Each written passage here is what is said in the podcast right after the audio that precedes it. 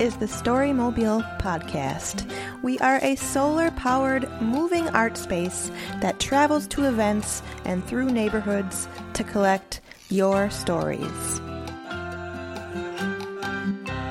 On Tuesday, April 2nd, 2019, Storymobile was at Black Stack Brewing in St. Paul to celebrate and honor the members of the AmeriCorps Vista program. My name is Carol Bergschneider, and I am a member of AmeriCorps Minnesota Alliance with Youth. What do you do for Minnesota Alliance with Youth? So, a lot of it is youth mentoring. Um, right now in Minnesota, there's a big issue with dropout rates and the achievement gap. Uh, and what we're trying to do is basically combat that.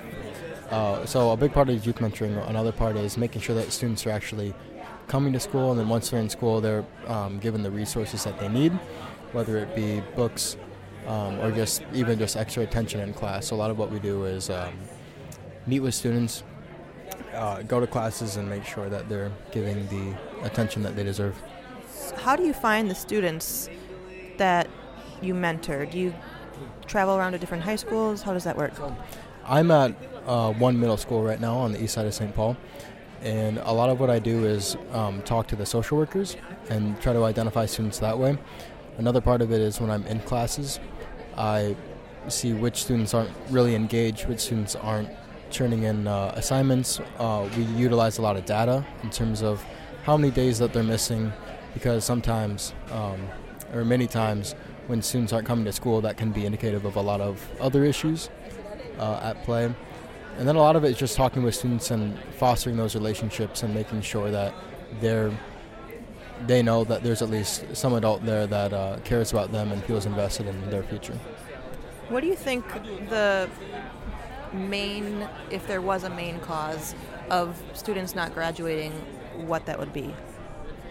Well, I, I think if we knew that, you know, it would be, it would be easier to tackle it. It's hard to tell. Uh, I, I feel like a lot of times um, there, there's not a whole lot of investment and there's a lot of inequalities too, where I think if you're if you come from a more affluent area, if you come from a more affluent family, there's going to be more investment. Um, if you come from a less affluent family, there's a tendency of people to kind of look the other way. And I'm not a native of St. Paul, but from what I've heard of people that live here, you know, depending on which high school you go to, depending on where in the city you live on, that will um, determine a lot in terms of your future chances. So I think it's kind of incumbent on all of us to make sure that we can close that gap and make sure that every child has a chance to succeed. Can you give an example of uh, a situation that you were in this past year where you mentored a student or um, what tools you use to successfully help them? Yeah. So a lot of times um, the students are just afraid of failure and kind of afraid of maybe not succeeding. So what they do is they just clock out, and they either then that can come in many forms. They they either don't go to school or they do come to school and they just put their head down and they're not really engaged in um, the activities.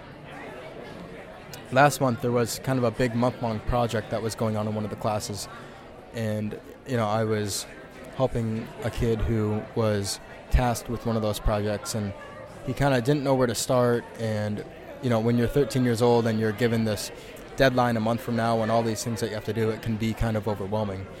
So we just sat down, we developed a plan of this is what we're going to do this week, next week we're going to do that. We're going to come up with a plan of how we can um, kind of tackle this big uh, project. And we were able to do it, and he turned it in, and he got a good grade, and uh, he felt a lot better about not only his own abilities, but he gained a better interest in that class. Is there a website where people can find more information about your organization? Yeah, so uh, Minnesota Alliance with Youth um, .org. To hear more stories, learn more about Storymobile, and to find out where we'll be pedaling off to next, visit storymobile.org.